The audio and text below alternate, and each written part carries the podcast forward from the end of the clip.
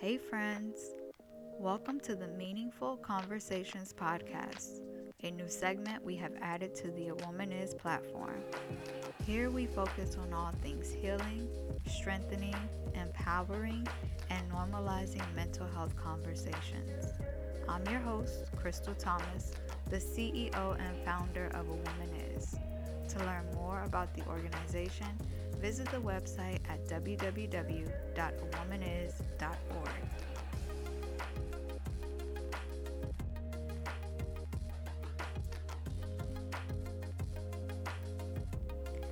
Hey, friends, hey.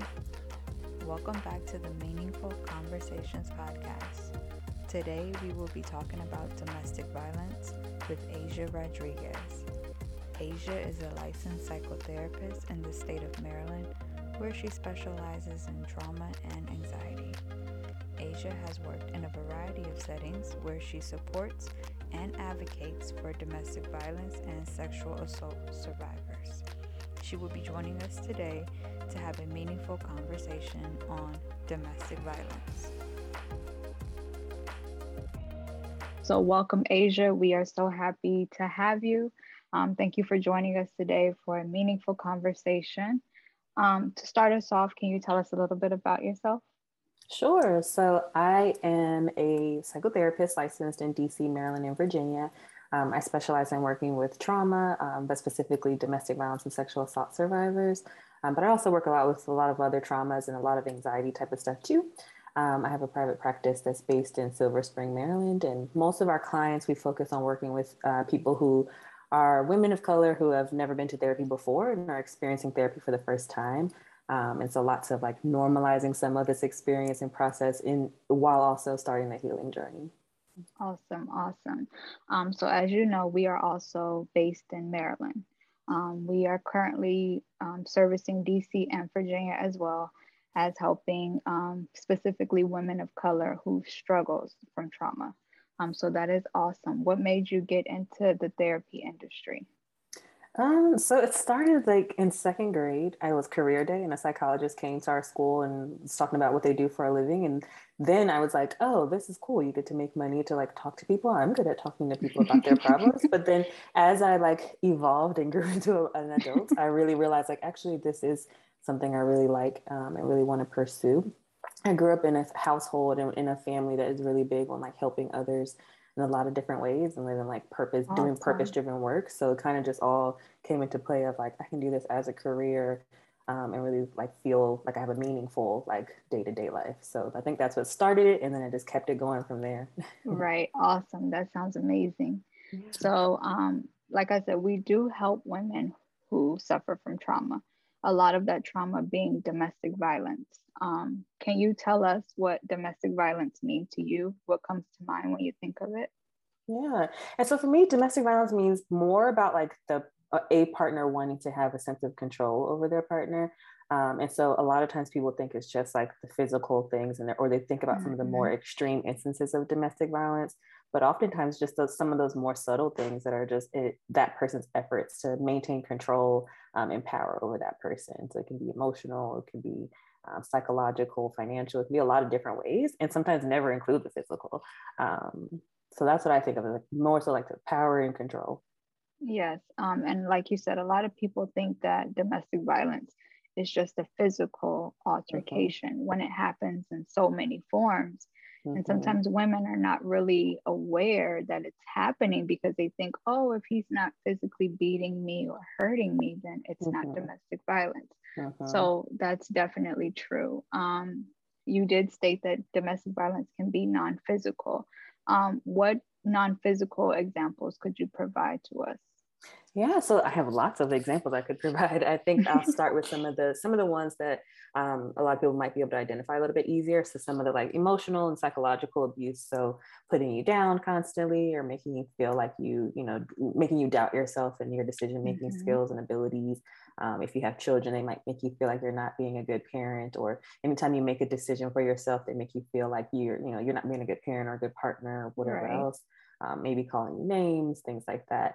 Um, also thinking about like minimizing your concerns. And so if you do express yourself and say something, they might minimize whatever role they played in that mm-hmm. and not really mm-hmm. take accountability for it or just kind of blame put the blame back on you um, and say well i wouldn't have done this if you would have done this and that right. type of thing so i think some of the, those are some of the more common examples that we see but i also think about like financial abuse too and so if you think about a household where maybe the um, maybe only one person in the household works um, that they you know let's say that you try to get a job and they try to prevent you from working or right. try to give you an allowance or something that's not realistic and not something that you can mm-hmm. really like survive with mm-hmm. um, or just trying to prevent you from getting a job or keeping a job um, and so you might mm-hmm. get a job but they might show up there or call you so much or get you right. into trouble so that you end up not being able to keep that anyway so that they can maintain that you are relying on me and i make the decisions absolutely definitely um, so, with domestic violence, are there any warning signs that pe- that women should be aware of? Yeah, so I think there there are a few warning signs that come to mind for me. I think the first one is if you notice that your partner is wanting you to isolate from your the rest of your social support system. So let's say that you used to be really close to your family or used to have a really good like social circle, but you notice that every time you want to talk to them or you uh, want to hang with them or anything else, your partner's kind of trying to prevent you from doing so. Maybe mm-hmm. telling you like they shouldn't be in your ear, you shouldn't be hanging with them, they're not good people, whatever else, uh, and like generally just trying to like isolate you from the other support systems you have in your life. Um, and with that kind of goes also into like um, jealousy. So they may get jealous yes. or question things that you're doing and kind of um, really want to be in, want to know every single thing that's happening in the moment. Um, and then also they, if you notice that they're calling you names or um, like kind of insulting you, especially in front of mm-hmm. other people. Um, one thing that a lot of people don't realize, but is a, a really big thing, a really big indicator is if they're harmful to pets or threatening to harm pets um, mm. because pets are such a you know everyone has a very strong bond with their pets. I don't have pets, but I know if I had one, would be like I have a strong bond.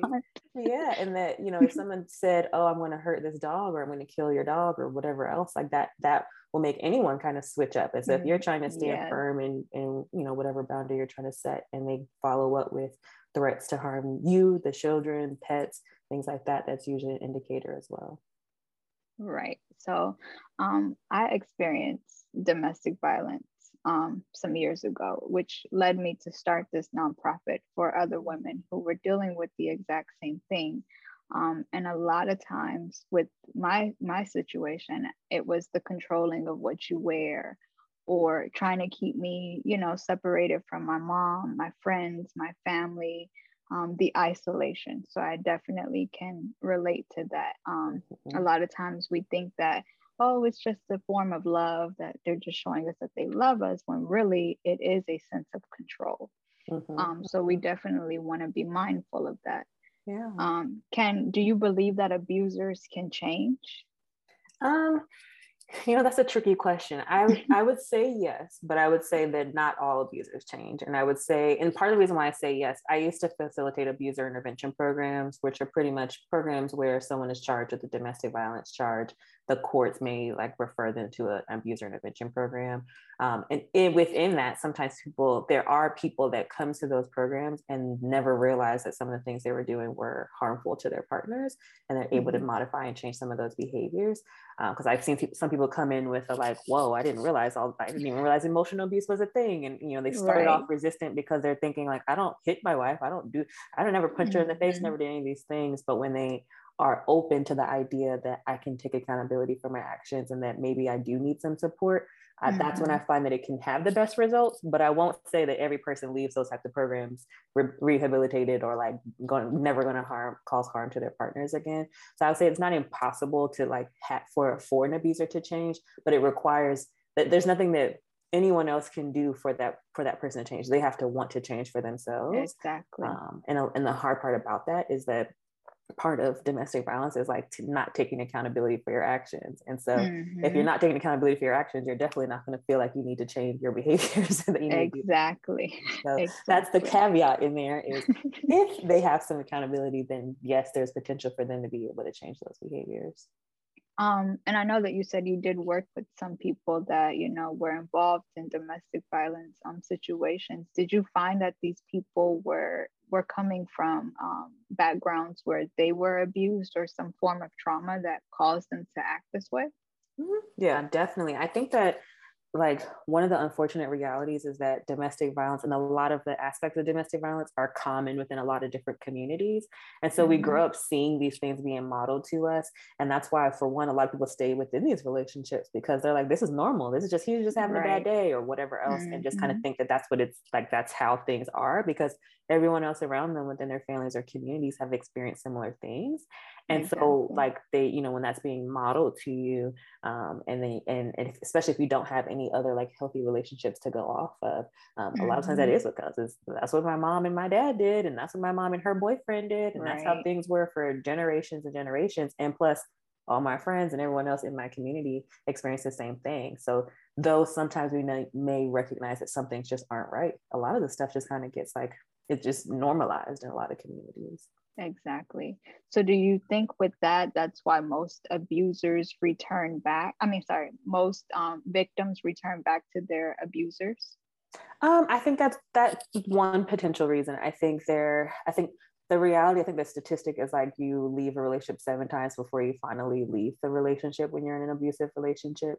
But I think that, you know, there's also this reality that if someone is dependent on someone for dependent on their partner for some something, whether it be financially or mm-hmm. it be mm-hmm. just emotional support or whatever else, it can be hard to just get up and go and start over. And so exactly. um, a lot of people don't realize that, like, especially if that person was the provider in, in whatever way, that if I leave this situation, I won't have anywhere to live. I won't have any money. I, mm-hmm. how am I going to feed myself and my children, whatever else? But there's also this reality too that a lot of abusive relationships didn't start off abusive and so the person exactly. is holding on to what they what they know and loved about that person mm-hmm. and and this person may have a lot of great things about them but they also are abusive and it's hard to let go of that when you have a bond and attachment to someone um, especially mm-hmm. when there are a lot of good days it's a lot harder to like remove yourself from that because you're like i love this person i care about right them and exactly. especially if I am dependent on them in some way for something. Exactly. It's hard to separate the two.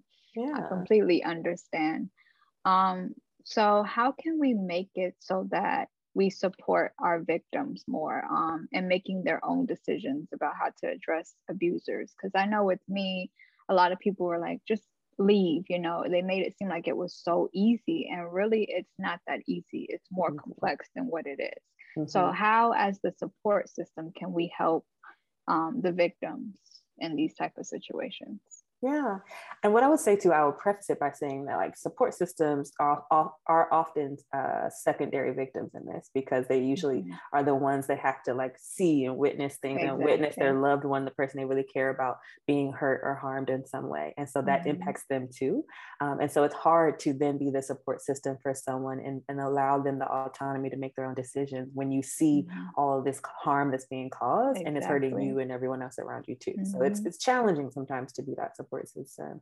But what I would say is, I think sometimes shifting from the like advice giving space to just more so like open ended question space of like, mm-hmm. what do you feel like you want right now? What and how, like, what kind of support do you feel like you need to make the decisions about what might need to happen next? Um, and I think that allows the the victim to really have some some say in that and, and it exactly. not just be everyone's telling me what to do and that's not what I want.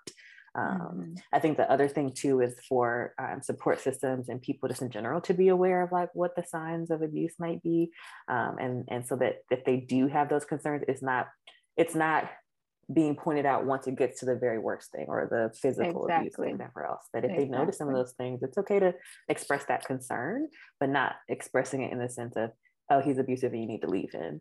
Um, but mm-hmm. just more so like I noticed some of these things. What do you think about that? And just seeing how that person feels about it. Yes. So, like, would you agree that when um, support systems push the victims to leave, that it maybe, you know, more makes the victim more willing to stay when the support system is constantly saying, "Hey, leave, leave, leave." Mm-hmm, mm-hmm. Yeah, I think sometimes that can really be the case, in that, like, mm-hmm. like you said, it kind of just pushes them into pushes them closer into that person's arms exactly. because that person is not forcing that on them and, and forcing them to mm-hmm. make that kind of heavy decision. But then also, like, I think in general, sometimes we just when people in our lives are telling us to do something, we're like, no, I don't mm-hmm. want to do this. I'm exactly. not going to do it. um, but I also think that sometimes it is like again we within these these relationships we're getting something out of it and so it's not mm-hmm. like everything is terrible within within this relationship so it is easier so when when everyone's in your ear saying you need to do something that you don't want to do and then this person who can be loving and can be caring and everything right. else in some instances it is mm-hmm. easier to mm-hmm. go back to that person and and then easier to kind of like minimizing for yourself the things that the big the the challenging behaviors that may be happening and just kind of like well and all of this and all the stress he's showing up in for me exactly and, my getting i'm getting my emotional needs met by this person and so mm-hmm. yes i can stay with him i can look past some of the other things that they can work on or whatever else and you kind of create your own narrative for like managing and getting through this moment and, and really because you're in survival mode of i have exactly. to make a decision i'm going to do what feels safe right now this feels safe because right now he's not causing harm exactly and if i leave it could be a worse situation. Mm-hmm, exactly. So that definitely makes sense. Yeah. Um, so what um for the final question, like what are some resources that can be offered to victims to get help if they are ready to seek that help? Yeah, so I think the first thing to start with would probably be calling a domestic violence hotline in your area. Um, there's a national one, but usually if you call the national one, they're probably going to connect you to the local one too. Um, and, and I, I've only really worked in DC, Maryland, and Virginia, but I believe every state has a, um, every state has county specific or city specific domestic violence programs um, okay. because there's federal funding and stuff in, into the going into those programs. And so, mm-hmm. like if you call a local one, um, every program has different resources available. But if nothing else, you can talk to someone about whatever is going on. Um, you can they'll safety plan with you. So if you do decide that I'm ready to leave, but I don't know what to do next, they can help you with understanding like what like how can we safely do this and what would be the next steps if you feel okay. like maybe i need to file a protective order against this person they can help you with understanding how to do that um, and a lot of the uh, different domestic violence programs will have a lot of other programs within that to say, do you need to come here for a sense? Like, mm-hmm. you, like mm-hmm. there's um, shelters. Sometimes they'll put you in a housing program, like literally whatever you might need um, okay. to to maintain safety. So I think the first starting point is to call those numbers because they'll tell you, okay, hey, maybe you need to try this thing, or just give you that like in the moment support when you don't know what to do next. Right, which is always helpful. Yeah. Um, so that's all of the questions that I had for you today. Um, it was a pleasure speaking with you. I'm not going to hold you too long because it's Sunday. yeah. This was um, a real meaningful conversation. So, can you please share with us how we can connect with you and keep up with you um, along the way? Yeah, and so you can visit my website. It's zolacounselingdmv.com, um, or you can go on Instagram. It's zola.counselingdc. Um, but on our Instagram, we post all the updates and all that good stuff. But um, if you wanted to book an appointment or something like that, then you can go on the website and that's where you'll learn more about our availability. It's a couple of clinicians that work for us. So um, be able to, and all of us specialize in working with trauma. So if someone's interested in an appointment, awesome. that's where you can start.